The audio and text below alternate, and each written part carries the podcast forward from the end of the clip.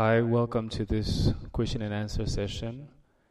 Today we are having uh, the very first one, and uh, I'm excited to be able to answer your questions every single week. The purpose of this is the uh, is the spiritual growth and uh, the life development, life and personal development of everyone. And so I'll be uh, very grateful to have your questions every week. So keep them coming.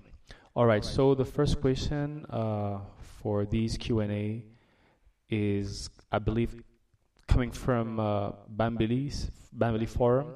Now we're gonna have two two parts. So uh, we have a couple of questions to answer. So in this first part, I want to answer the uh, very first question that we received, and the question is, what's the difference between the spirit and power, as seen in the following passages? 1 Corinthians chapter 2 verse 4 And my speech and my preaching was not with enticing words of men's wisdom but in demonstration of the spirit and of power. In verse 5 he gives the reason. He says that your faith should not stand in the wisdom of man but in the power of God. So these are this is just a parenthesis. These are very important scriptures. Uh, this is a very important declaration by the apostle Paul and uh, it informs us, it tells us uh, what our gospel should contain and how it should be brought, how it should come. And it tells us a big deal, it tells us a great deal about uh, what's lacking in, uh, in the Christianity that we have presented to people. The world will believe our Christianity when it comes with these ingredients a demonstration of the Spirit and of power not just words, no matter how good they may sound, no matter how, how accurate even they are. There has to be a demonstration of the Spirit and power. But what is the, the Spirit and the power? So, what's the difference between the two? So, we will find out. And uh, the second scripture is Acts chapter 10, verse 38. It says, How God ordained, how God anointed Jesus of Nazareth with the Holy Ghost and with power, who went about doing good and healing all that were oppressed of the devil, for God was with him. And the third one is 1 Thessalonians chapter 1 verse 15. Uh, verse 5 rather, which says, For our gospel came not unto you in word only, but also in power and in the Holy Ghost. So Paul makes it very clear. He says, in power and in the Holy Ghost. And uh, so, indeed, there's a difference between the two. So let's find out. Let's fir- let's start with power because this one is easy. So let's get this out of the way so that we can discuss Spirit or Holy Spirit. In all these scriptures in the New Testament, the uh, the word power is translated from the Greek dunamis, and dunamis simply refers to the miracle working power of God, according to Strong's dictionary. Now, there are a couple of views in the body. There's a view in the body of Christ that makes a difference between power gifts and uh, non power gifts, in quotes. And so there are people who say that, uh, well, when Paul is saying in the spirit and power, or the demonstration of the spirit and of power, they believe that Paul is referring to 1 Corinthians chapter 12, verse 7 to 10, where he, uh, he mentions the manifestations of the Spirit. Verse 7 says, But the manifestation of the Spirit is given to every man to profit with all. And from verse 8 to verse 10, he lists the nine gifts of the Spirit. For to one is given by the Spirit the word of wisdom, to another the word of knowledge, to another faith, to another the gifts of healings, to another the working of miracles, to another prophecy, and then discerning of spirits, and diverse kinds of tongues, and interpretation of tongues. So, according to some people, the Spirit and the power are both uh, contained in this passage, and they said, okay, the power refers to uh, gifts such as the working of miracles and um, uh, the gifts of healings, and then every other gift is the Spirit. but but that's not correct. That's not an appropriate view. Everything listed here in First Corinthians chapter twelve, verse seven to ten, can be uh, categorized or classified under power. These are manifestations of the Holy Spirit, Power refers to everything that the Spirit of God does which can be apprehended or appreciated in the natural realm and which defies human ability. So it is the miracle working power of God manifested. And uh, so that's power. So all of this, 1 Corinthians 12, is still talking about power. So, what is the Spirit here? What does that phrase mean? What's the difference between the Spirit and power in these scriptures that we've read? What's the difference? Again, we said power is simply miracles, healings the working of miracles, the miracle working power of God. Now, miracle includes other things like uh, supernatural transportation. We have such examples even with the Lord Jesus in John chapter 10. We have examples in Acts with Philip, uh, supernatural transportation. We have uh, uh Jesus walking on water. This is still power. All of this is power. And how God anointed Jesus Christ of Nazareth with the Holy Ghost and with power who went about doing good and healing all who were oppressed of the devil. So, all of those things, all these miracles fall under power. So, what is the Spirit? There is a view that says that the Spirit simply refers to the fruit of the Spirit. So, that power refers to the gifts of the Spirit as listed in 1 Corinthians chapter 12 verse 7 to 10 but then that Spirit refers to the fruit of the Spirit, as uh, uh, discussed in Galatians chapter 5, verse 22 to, uh, to 23, and then even 25. You see, they say, okay, so when it says in the Spirit and power, in the Spirit is Galatians 5, 22 to 23, and in power is 1 Corinthians chapter 12, verse 7 to 10. Uh, this view is not completely wrong, but it's not complete either. It's not. It's not totally accurate. Uh, the spirit isn't just the fruit of the spirit, which, by the way, you, we have two views in the body of Christ. We have uh, the we have some who believe that the fruit of the spirit is, you know, um, lowercase s at spirit. So, meaning the human spirit, the fruit of the human spirit, because this is, don't forget, this is placed, this is mentioned in Galatians chapter 5 in opposition or in contrast to the works of the flesh, which is the human flesh, the flesh which is uh, the ungenerated uh, uh, uh, human being, the natural man, and its ungenerated tendencies and longings and, and, and mindsets and all of that. All of that is the flesh, the unge- un- unregenerated and unrenewed mind of the natural man, that is the flesh. And so uh, the Apostle Paul says, he discusses the works of the flesh in Galatians chapter 5, verse 16, but then discusses the fruit of the Spirit.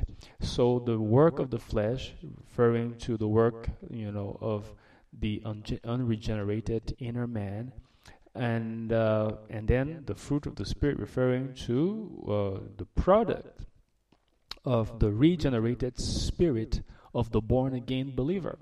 But anyway, whether you believe it is uh, the work, the fruit of the spirit with small s as being the spirit of the believer who's born again, or the Holy Spirit with capital S, it is still all flowing from the Holy Spirit because we were born of the Spirit of God. So, uh, so the fruit of the Spirit is still the fruit of the Holy Spirit even if it is also the fruit of the regenerated human spirit, but it flows from the Spirit of God.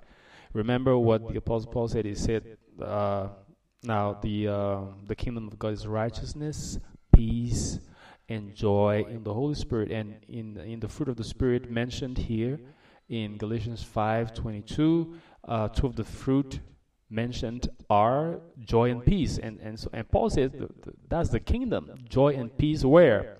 In the Holy Spirit. So whether you think that this is that uh, Galatians 5:22 refers to the human spirit or the Holy Spirit, at the end of the day, it is still all coming from the Holy Spirit. All right, but that is not uh, all that the phrase spirit means uh, or in the Spirit or in the Holy Spirit or with the Holy Spirit.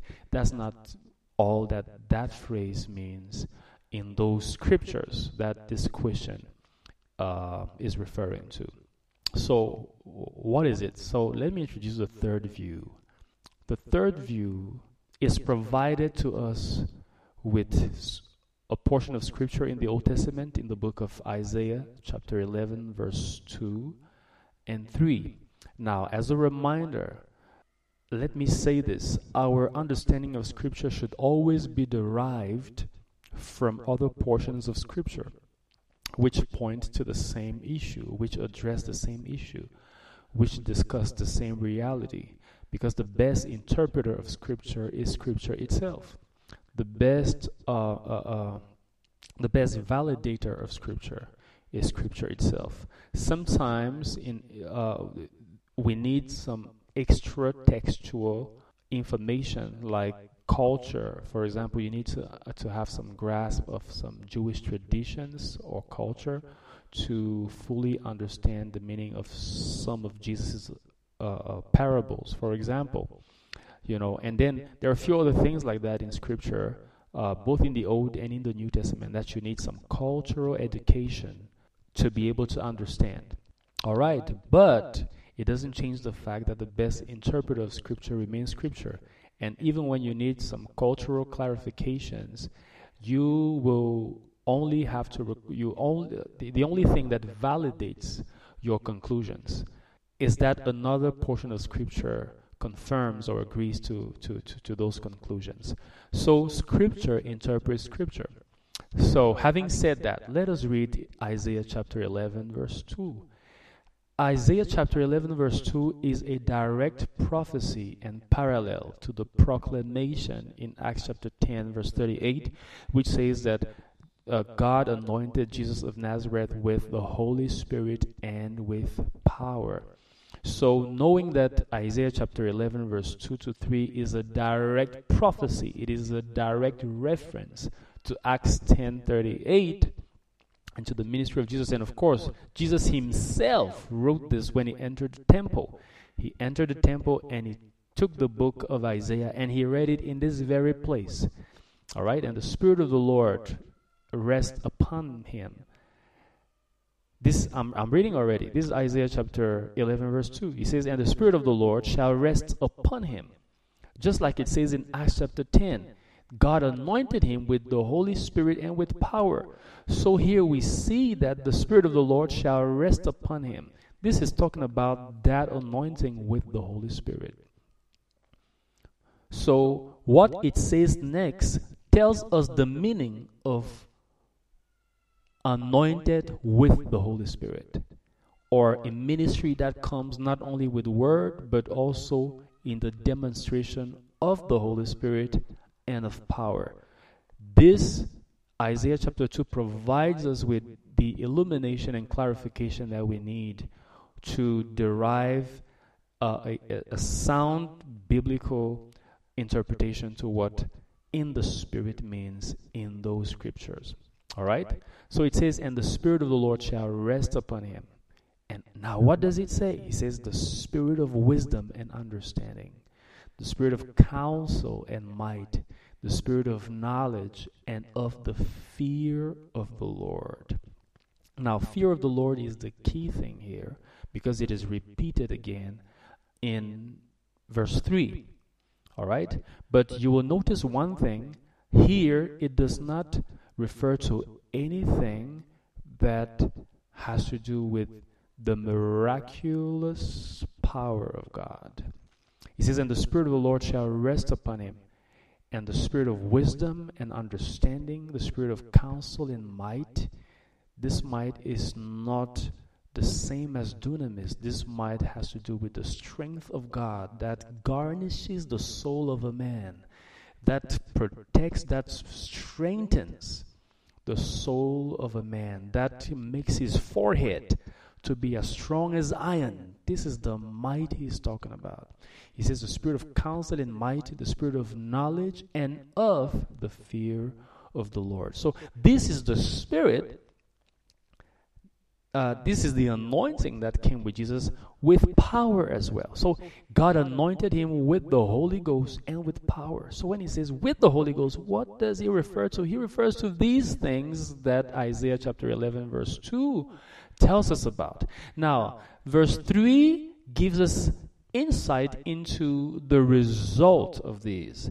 He says in verse 3 And that spirit resting upon him shall make him of quick understanding in the fear of the Lord.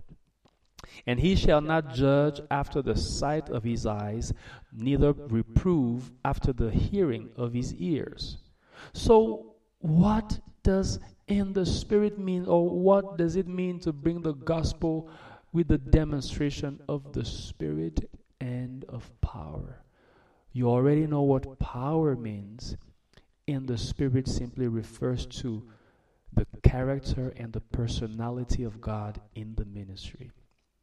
It refers to the authenticity of the ministry, both in its content and motives. It refers to a ministry rendered in the Spirit. It refers to a ministry exercised in subjection and obedience to the will and ways of God. That is why Isaiah 11, chapter 2, and, and, and uh, 11, verse 2 and verse 3 emphasize the fear of the Lord. You see, today we have a lot of ministry that come with power, that come with everything listed, or some of the things listed in 1 Corinthians chapter 12, verse 7 to 10. Comes with the gifts of the Spirit. It comes with prophecy. Comes with word of knowledge. Comes with healing the sick. Comes with word of wisdom. Comes with many of those things but you don't see the revelation of Christ and you don't see the fear of the Lord. This is one of the high this is one of the hallmarks of a Holy Spirit ministry. You know, remember power is a gift, you know, it's 1 Corinthians chapter 12, verse 7 to 10 speaks about gifts that we receive from the Holy Spirit. And the Bible says that his gifts are without repentance. The gifts of God are without repentance. And so you can see people today, and we have seen many of them in the history of Christianity, that came with power but not with the Spirit. You know, that is why you can see a minister, a minister of the gospel bringing the power of God in addition to the message. He brings the message with power, he brings the message with signs and wonders. But you do not see the character of Christ. You see carnality demonstrated right on the pulpit. You see pride, you know, uh, uh, uh so evidently demonstrated. You see uh, uh, church politics. You see partiality. Isaiah chapter 11, verse 3 says, And shall make him, this Spirit of God resting on him, which is mentioned in Acts chapter 10, 38. He says, That Spirit of God, as the Spirit of God shall rest upon him, he shall make him of quick understanding in the fear of the Lord. He shall not just be of quick understanding, he shall be of quick understanding in the fear of the Lord. He will understand things in the fear of the Lord. He will understand things in subjection to the will and ways of the Lord. That's what the fear of the Lord means. In subjection to the will and the ways of God. And he shall not judge. Listen to what he says. He, shall not judge after the sight of his eyes. He will not be carnally minded in the way he goes about the ministry. Neither shall he reprove after the hearing of his ears. You know, so when Paul says, I did I brought the gospel to you not only in words of human wisdom, but also in the demonstration of the spirit and of power, he says, I brought the word, I brought the message, I brought it with miracles, as you know, aprons that had been in contact with my body healed people. You know, people were delivered, demons were cast out. You know, I came with a demonstration of the supernatural power of God, but also came with a demonstration of the Spirit of God. So let's look at how Paul exercised his ministry to the Thessalonians and even to the Corinthians that he wrote the, these two scriptures to. Okay, so in 1 Thessalonians chapter 2 verse 3 to 7, the apostle Paul says, "For our exhortation was not of deceit, nor of uncleanness, nor in guile. But as we were allowed of God to be put in trust with the gospel, even so we speak, not as pleasing men, but God. You see, this is the key. This is a ministry that is brought to men with the Spirit, not just with words and not even just with power, but in the Holy Spirit. A ministry that comes with a subjection to the will and ways of God. Not a ministry that comes with politics, not a ministry that comes with uh, dishonesty. He says our exhortation was not in deceit, nor of uncleanness, nor in guile. The motivations were pure. That's what he says. And he says, we, we, we speak not as pleasing men, but God, who tries our hearts. Verse 5, he says, For neither at any time used we flattering words, as you know, nor a cloak of covetousness. God is witness.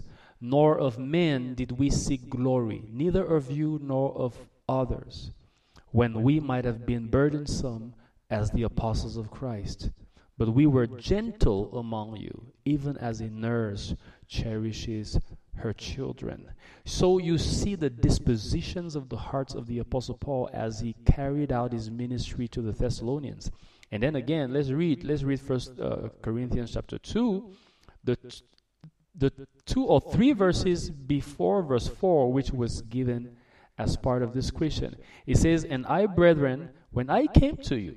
You see how, how I mean, this is a, another parallel with First Thessalonians. He says, When I came to you, I came not with excellency of speech or of wisdom, declaring unto you the testimony of God.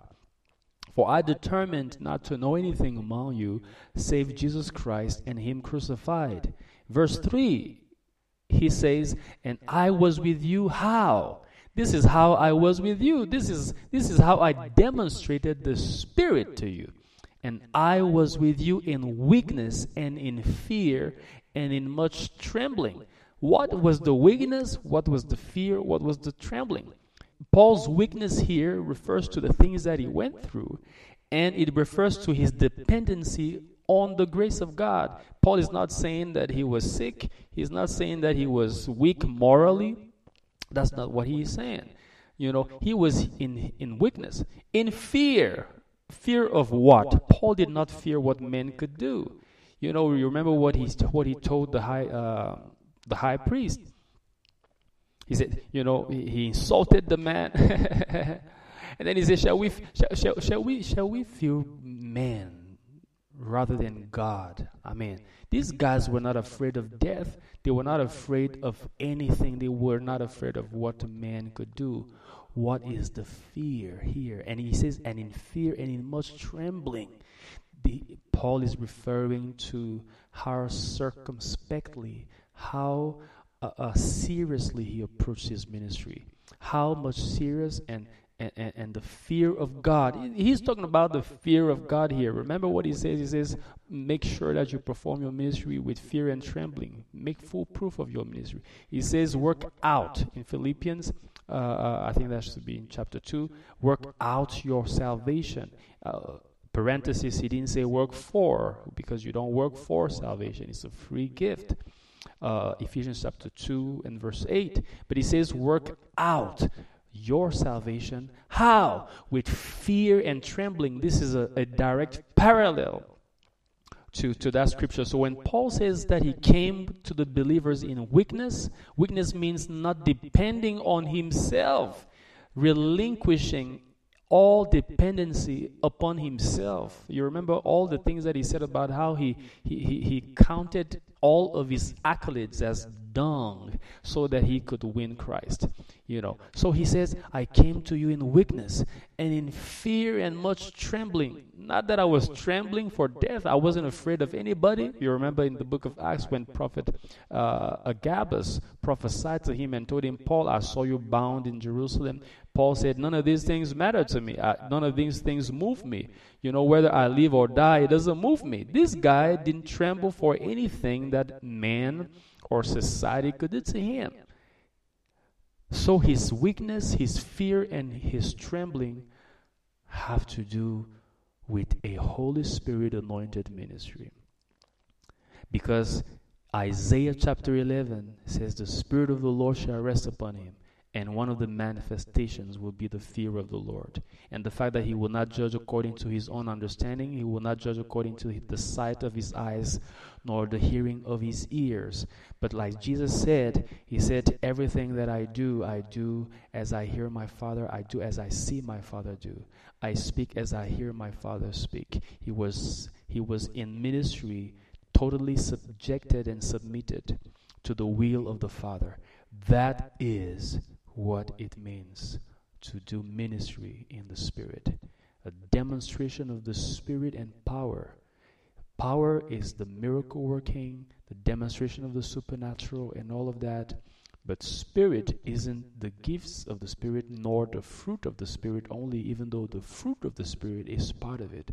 But it has to do with this disposition of the heart, which is empowered by the Holy Spirit and whereby a man fulfills his ministry under the subjection of the purpose and the plan and the will and the ways of God. That is a Holy Spirit ministry. Today we have a lot of power ministries. We have people who demonstrate power to other people. We have people who heal the sick. We have people who, who, who raise the dead. We have people who who can prophesy from morning to evening, who can give a word of knowledge very accurately to the entire nation. No problem. All of that is beautiful. But what the church lacks today is Holy Spirit ministry. Ministry that not, long, not, not only demonstrates the power of God, but ministry that walks in the will and ways of God. Remember, the gifts of God are without repentance. And you can be operating and flowing in the gifts. Meanwhile, the Holy Spirit has been quenched and frustrated and grieved in your ministry. And so Paul says, when I came to you, I didn't I, I, I, didn't just come with words, and I didn't even just come with the healings. I didn't just come with the power. I came also with the Spirit. I came with the Holy Spirit being demonstrated. I came with the fear of the Lord. I came with a disposition of the heart whereby I did not seek my own. I didn't come with popularity. I didn't come with, with, with a desire for popularity. I didn't come with a desire to impress you. That's the Holy Spirit anointed ministry. Ministry that does not seek to please men, that does not seek to impress human beings, that does not seek popularity, that does not seek its own, that does not seek what we see out there, which so many people, including uh, ministers of the gospel, are tempted to go after. A Holy Spirit ministry is a God consumed ministry. It is a ministry that uh, uh, de- that depends solely on the grace of God and that is exercised solely for the glory of God and for the purposes of God in submission and subjection to His will and his ways. That is why Paul says, as you yourself saw the kind of men that we are, that we were among you. That's a Holy Spirit ministry. I didn't just bring the message, but I was also a certain kind of man among you. So I hope that this explanation helps.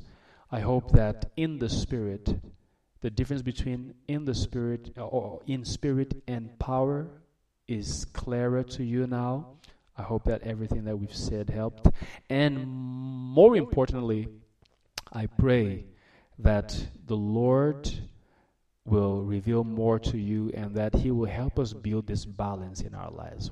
This balance of spirit and power. We all need this. We all need this balance of spirit and power. Now, balance doesn't mean a little bit of each, balance means all of both. So, you must desire, desire the power, and then desire a life in the spirit, a ministry of the spirit. Desire, you have to desire both of those. Whether you are a, a fivefold minister or a, or a regular believer, we're all called to this and we have to desire it. Concerning power, the Apostle Paul says in First uh, Corinthians chapter 12, I would not want you to be ignorant concerning spiritual gifts, brethren, but I want you to desire them. I want you to earnestly desire spiritual gifts. Earnestly desire them. And then he says in verse 7 of that same uh, chapter 12 that the manifestation of the Spirit, the epiphania, meaning the visible, uh, uh, naturally, humanly apprehendable, uh, humanly appreciable manifestation of the Spirit is given to all. It's given to all believers. It's not just for preachers. It is given to all believers. But I believe preachers demonstrate more of those things because they desire them more. And, and now, of course, by virtue of their calling, they have to demonstrate them more than than the, the than than the rest of the believers. I believe. But but really, you know, demonstrating these things doesn't even prove that you're a fivefold minister. It is for every believer. So desire that, desire that balance. And remember my definition of balance. Balance doesn't mean a little bit of each. Balance means all of both. God bless you as you live a life empowered by the word and with the demonstration of the spirit and power. God bless you.